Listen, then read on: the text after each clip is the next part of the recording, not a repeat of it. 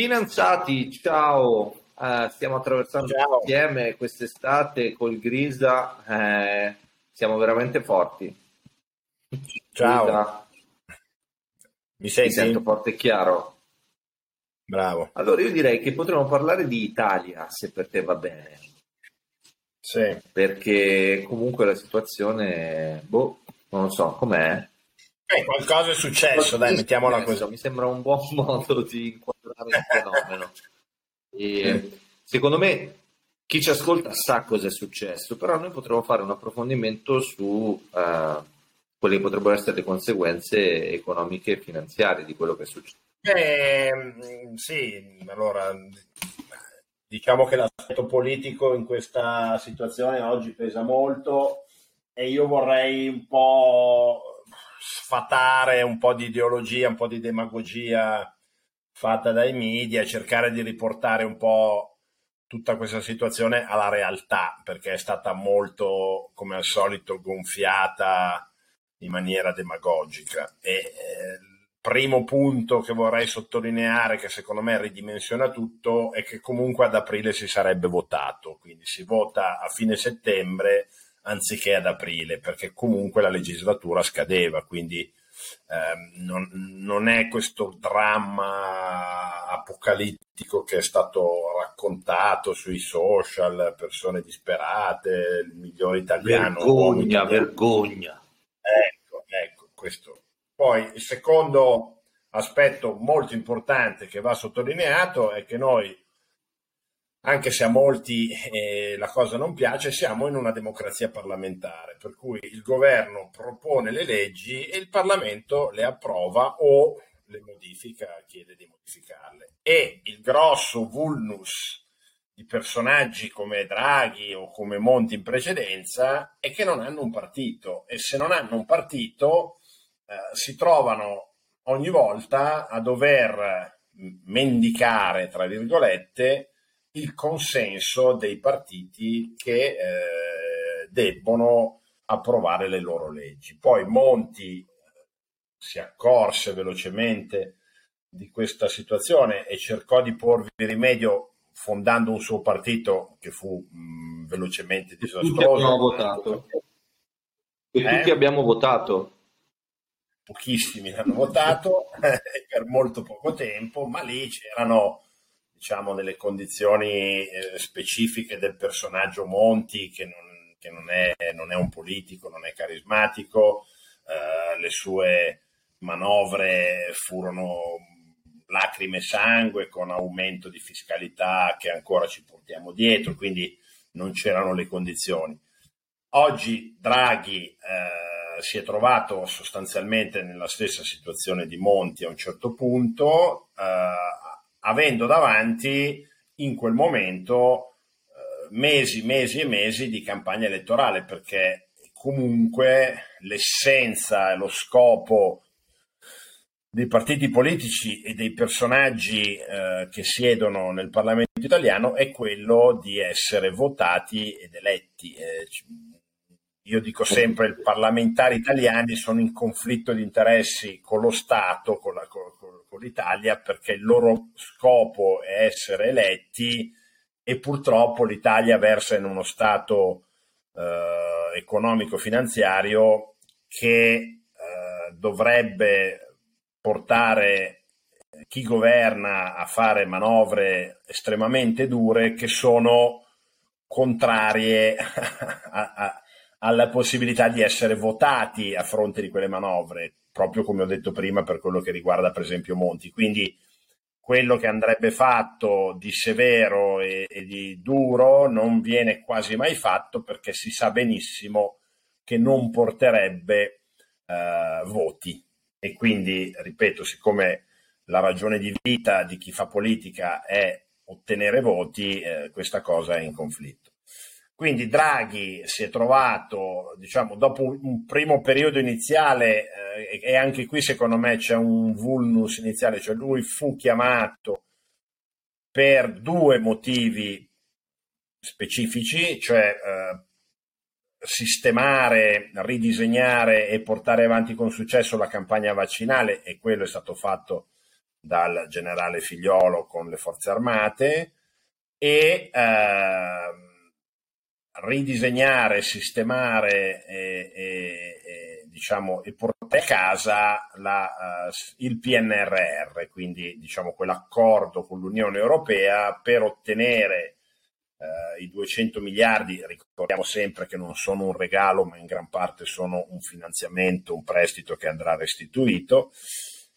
E queste due cose essenzialmente ha fatto o comunque impostato per quello che riguarda il PNRR. E poi si è trovato a dover gestire la normalità, chiamiamola così, pur in una situazione complessa e difficile, a quel punto però senza essere stato eletto, senza avere un movimento politico che sostenesse la sua linea e quindi la sua linea in realtà eh, veniva sostenuta a corrente alternata a seconda delle necessità da alcuni partiti. Ricordiamo che questo governo che è stato chiamato di unità nazionale, ma non è mai stato un governo di unità nazionale, è stato semplicemente un, un miscuglio di partiti con eh, obiettivi ed esigenze molto differenti tra loro che sono rimasti insieme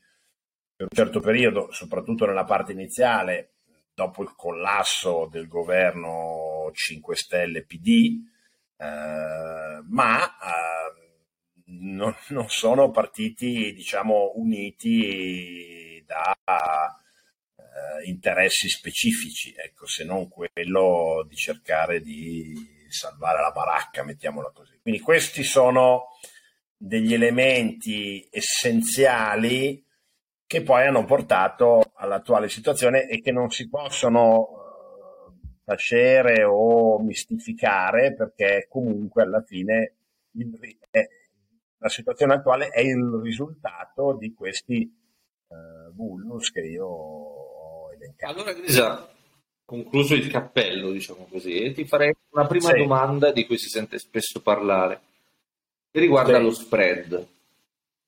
La sì. domanda è, c'è una correlazione tra Draghi e lo spread? Beh, diciamo che lo spread attuale non è lo spread del 2011 eh, che portò alla cacciata di Berlusconi, alle fortissime pressioni per farlo dimettere e all'instaurazione di Monti, ma ricordiamo che per esempio il picco dello spread di allora si ebbe in realtà durante il governo Monti, perché comunque la situazione finanziaria dell'Italia era ed è ampiamente compromessa. Quindi sicuramente diciamo che Draghi è un personaggio di caratura internazionale, conosciuto in tutto il mondo, in grado di dare del tu a qualunque leader eh, mondiale, sia politico sia eh, diciamo a livello di, di, di, banche centrali, ad esempio, e quindi indubbiamente eh, questo è sicuramente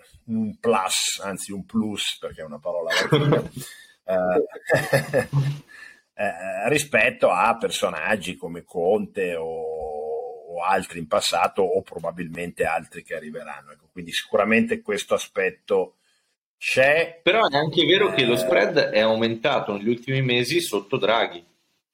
Sì, esatto, cioè, alla fine eh, qui secondo me anche qui si è fatta molta mistificazione. Lo spread è il differenziale fra il costo del debito della Germania e il costo del debito dell'Italia. E qui il punto, secondo me, è che questo spread è fin troppo basso perché le condizioni economiche e finanziarie dei due paesi sono ampiamente eh, lontane da giustificare questo livello di spread, ma secondo me anche in realtà uno, dovrebbero uh, giustificare uno spread molto più ampio.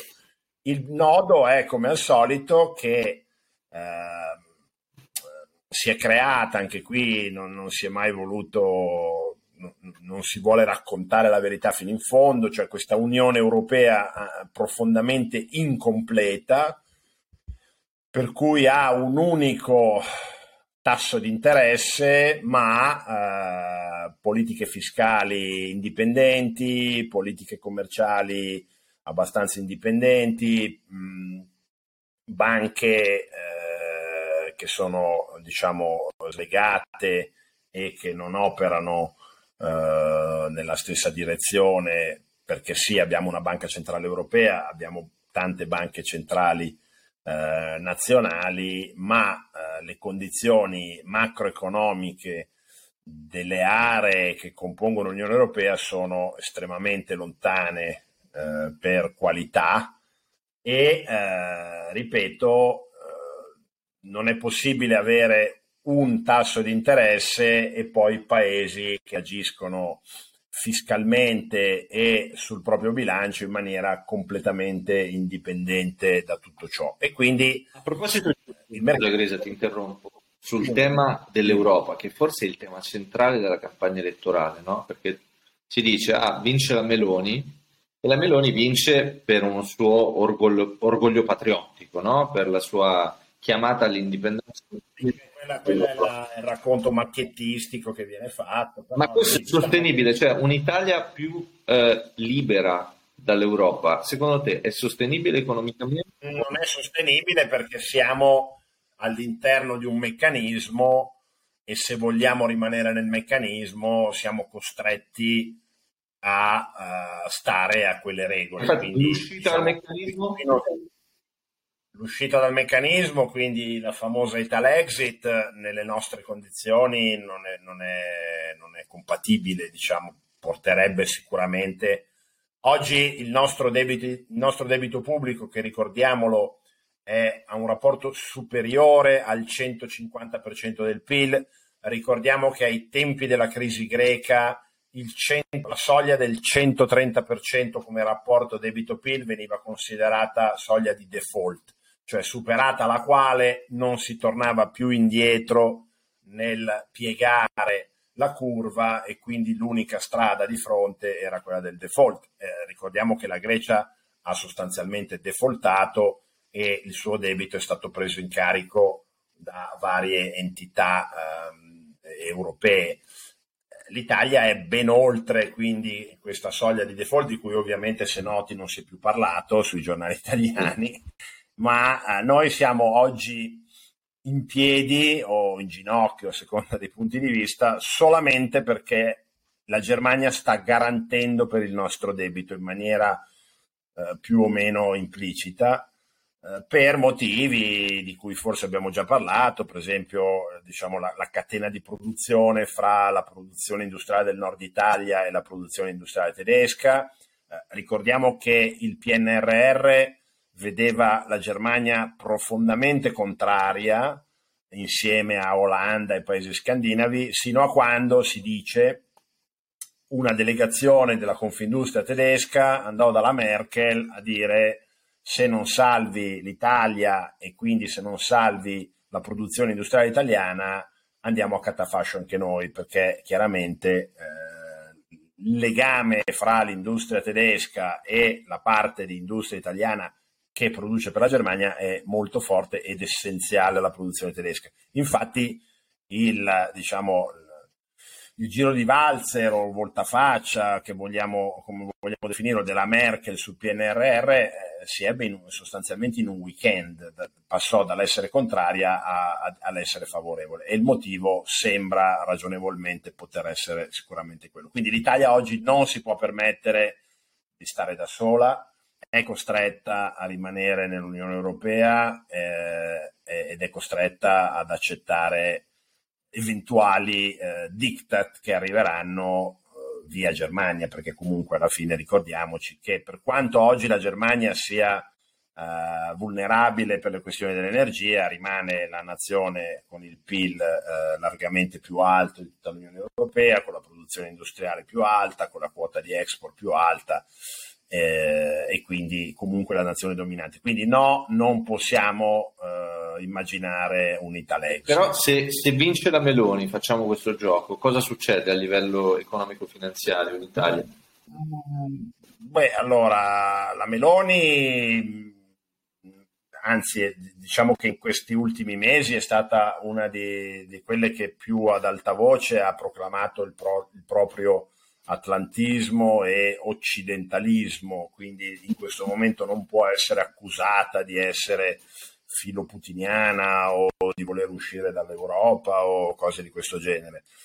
Poi mh, potrebbe anche essere eh, che ci possano essere le solite azioni di disturbo, eh, perché comunque una vittoria del centrodestra a guida Fratelli d'Italia darebbe comunque fastidio quello che è un centro di potere, eh, chiamiamolo comunista, socialista, democristiano, insomma a, que- a, quell'area che governa l'Europa da tanti anni, che è fatta diciamo dal centro-sinistra, chiamiamolo così, che ha in mano comunque, c'è poco da fare, le leve del potere, del, del mondo mediatico, lo diciamo sempre. Quindi è chiaro che come hanno dato fastidio eh, i 5 Stelle e la Lega nel 2018 eh, e infatti poi diciamo la Lega in parte anche per propri demeriti è stata o si è tolta, è stata espulsa da quel governo e tutto è rientrato sotto eh, l'abbraccio del PD per cui l'Europa improvvisamente ha cambiato diciamo, atteggiamento anche verso i 5 Stelle. Comunque questo sicuramente potrebbe esserci, quindi potremmo avere anche eh, impennate dello spread, eh, tutto quello che vogliamo. Sicuramente la perdita di una figura come Prodi, come, eh, come Draghi, come ho già detto. È un lapsus, eh? Sì, sì, però è strano perché io per Draghi ho stima e lo reputo comunque una persona di grandi capacità e qualità che secondo me ha reso eh, molto al di sotto delle aspettative, perlomeno mie, proprio per le problematiche che ho detto prima, cioè non ha, non ha un centro di potere a cui rivolgersi per portare avanti le proprie politiche. Ecco. Quindi mh, sicuramente la perdita di Draghi eh, sarà negativa. Eh, io non credo che un'eventuale vittoria del centrodestra eh, porti da parte del centrodestra una virata anti-occidentale perché abbiamo già avuto molti anni di governi di centrodestra e questo non è mai successo. Quindi comunque c'è sostenibilità secondo te?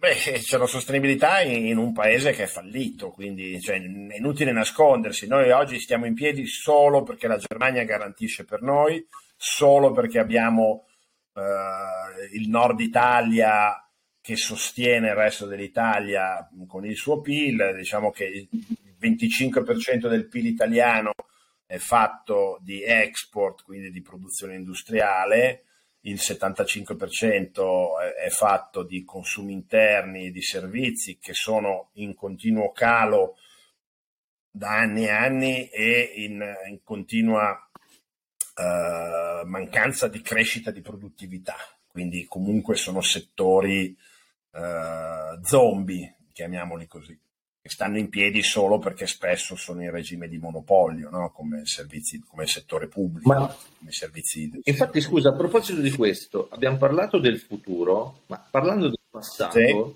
uno dei temi più spinosi, sì. più politici, però che ha un grande impatto economico eh, sulle vite di, di tanti, è stato quello sia dei tassisti sia dei balneari, cosiddetti balneari Ora, politicamente uno mi può dire, ma la, dire, il lavoro va tutelato, oppure mi puoi dire apriamo alla concorrenza.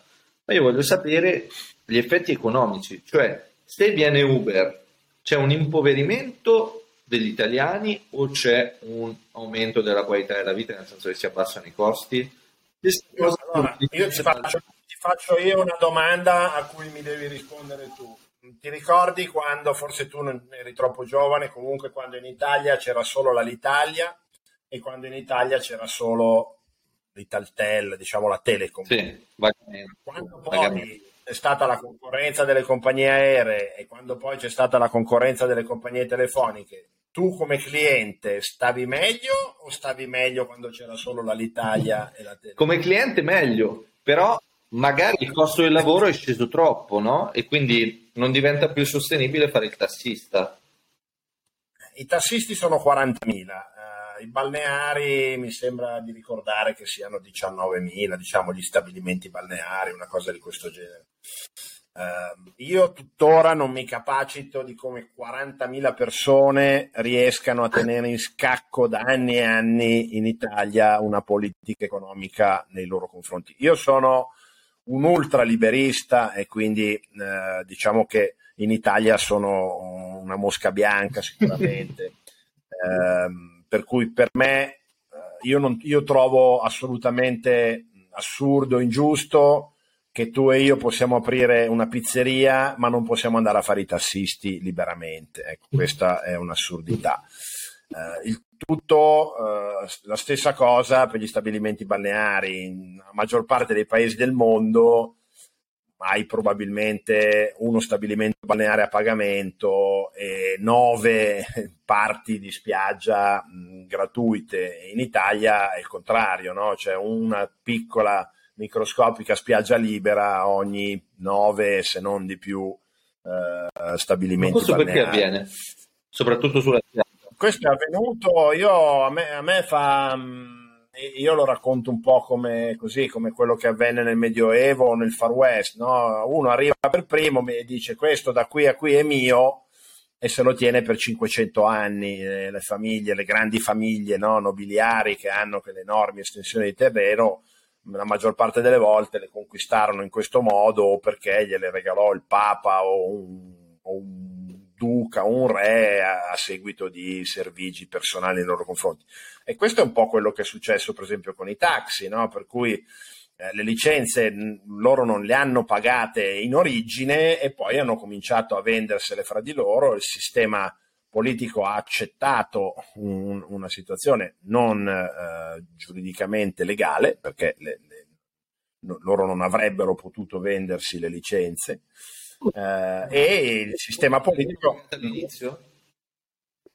No, le licenze se le hanno pagate, le hanno pagate una cifra irrisoria, comunque sono pubbliche, sono date come, sono, come vengono date le licenze dei locali pubblici, quindi sì, magari paghi un, una piccola cifra, ma non certo i 100.000 o 200.000 euro a licenza di taxi di cui si parla oggi. Um, tutto quell'aspetto lì è assolutamente non legale ed è stato accettato e tollerato dai comuni che hanno smesso di distribuire licenze. Questo è il grande nodo. No? A fronte di quella situazione hanno smesso di distribuire licenze, per cui il valore delle licenze in essere ovviamente eh, continua a crescere o comunque si mantiene estremamente alto. Per quello che riguarda gli stabilimenti balneari, anche lì il nodo è che sono state date a un certo punto, al di là del fatto che pagano affitti spesso irrisori, ma eh, quello secondo me è un punto differente. Il fatto è che oggi la grande giustificazione a, a, a non mettere uh, a gara a non, a non, fare bandi sulla uh, cessione delle licenze degli stabilimenti balneari è che chi agli stabilimenti balneari in gestione ha speso mh, cifre X per eh, mettere le cabine piuttosto che comprare le sdraio, eccetera, eccetera, e quindi non eh, verrebbe rimborsato del proprio investimento. Esattamente come per la licenza dei taxi, no? loro ti dicono, ah, io l'ho pagata 100.000 euro e quindi, ecco. Eh, quindi sono tutte cose che a parte che si potrebbero risolvere con delle compensazioni, ma comunque che non hanno nulla a che vedere con quella che è la legalità e la libera concorrenza. Questo è un paese dove la libera concorrenza fa paura, fa paura. È molto, è fa paura e come dicevo all'inizio la politica cerca il consenso e, e, anche il consenso di 40.000 tassisti in un paese di 60 milioni di abitanti paradossalmente provoca poi disagi enormi a milioni e milioni di persone, impedisce che altre decine di migliaia di persone possano crearsi un lavoro appunto con Uber per proteggere i 40.000 esistenti che tra l'altro si racconta che oggi il costo della licenza venga facilmente ammortizzata in una città come Milano nello spazio di uno o due anni quindi vuol dire che i guadagni sono piuttosto Però scusa, il cortocircuito qual è? È che spesso, non si può dire sempre, i tassisti e i balneari votano quelle forze politiche tipo la Meloni che a questo punto sembrano ampiamente in auge. Beh, diciamo che sì, purtroppo, purtroppo eh, ogni forza politica ha eh, diciamo, dei riferimenti nella società, come dicevamo prima, e difende questi, questi riferimenti perché li considera bacino di voti e, e infatti in, in questo governo cap- capeggiato da Draghi avevamo appunto la manifestazione più evidente ormai, cioè perché poi più ci si avvicina alla scadenza elettorale e più si acuiscono naturalmente eh, queste situazioni perché chi deve andare a, a, gareggiare per essere eletto vuole diciamo sottolineare il più possibile eh, il proprio favore per le categorie. Quindi abbiamo i 5 Stelle che hanno ovviamente un bacino elettorale soprattutto in meridione, che difendono il loro reddito di cittadinanza. Abbiamo il PD, il cui bacino è spesso quello dei pensionati o degli immigrati, quindi che ha riportato in auge per esempio lo Ius Soli o Ius Scole, come lo vogliamo chiamare, in una fase in cui ovviamente secondo me c'era bisogno di pensare ad altro. Abbiamo il centrodestra eh, che difendeva appunto le categorie dei tassisti, dei balneari e poi tutti insieme che non hanno voluto per esempio toccare il 110%, un'altra aberrazione che ha portato a uscite di miliardi e miliardi di euro e che il giorno eh, che verrà dismessa, ricordiamocelo, provocherà una forte crisi economica per un settore che è sostanzialmente l'unico settore che ha goduto, che è cresciuto nel 2021 del 24% rispetto all'anno precedente, che è quello appunto del,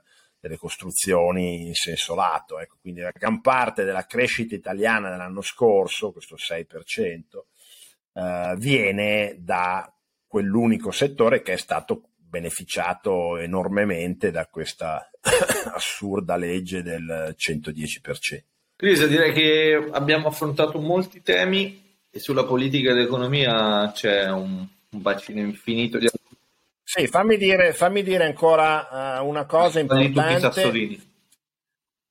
Uh, no, no, secondo me è un'altra cosa che è stata pochissimo messa in luce è quella che oggi siamo in un Parlamento di mille persone che diventerà di 600, quindi avevamo 330 grillini eh, con un 32% di un Parlamento di mille, eh, oggi il Movimento 5 Stelle viene dato in una forchetta fra il 5 e il 10%, quindi avremo Uh, da 30 a 60 parlamentari dei 5 Stelle anziché i 330 che abbiamo oggi.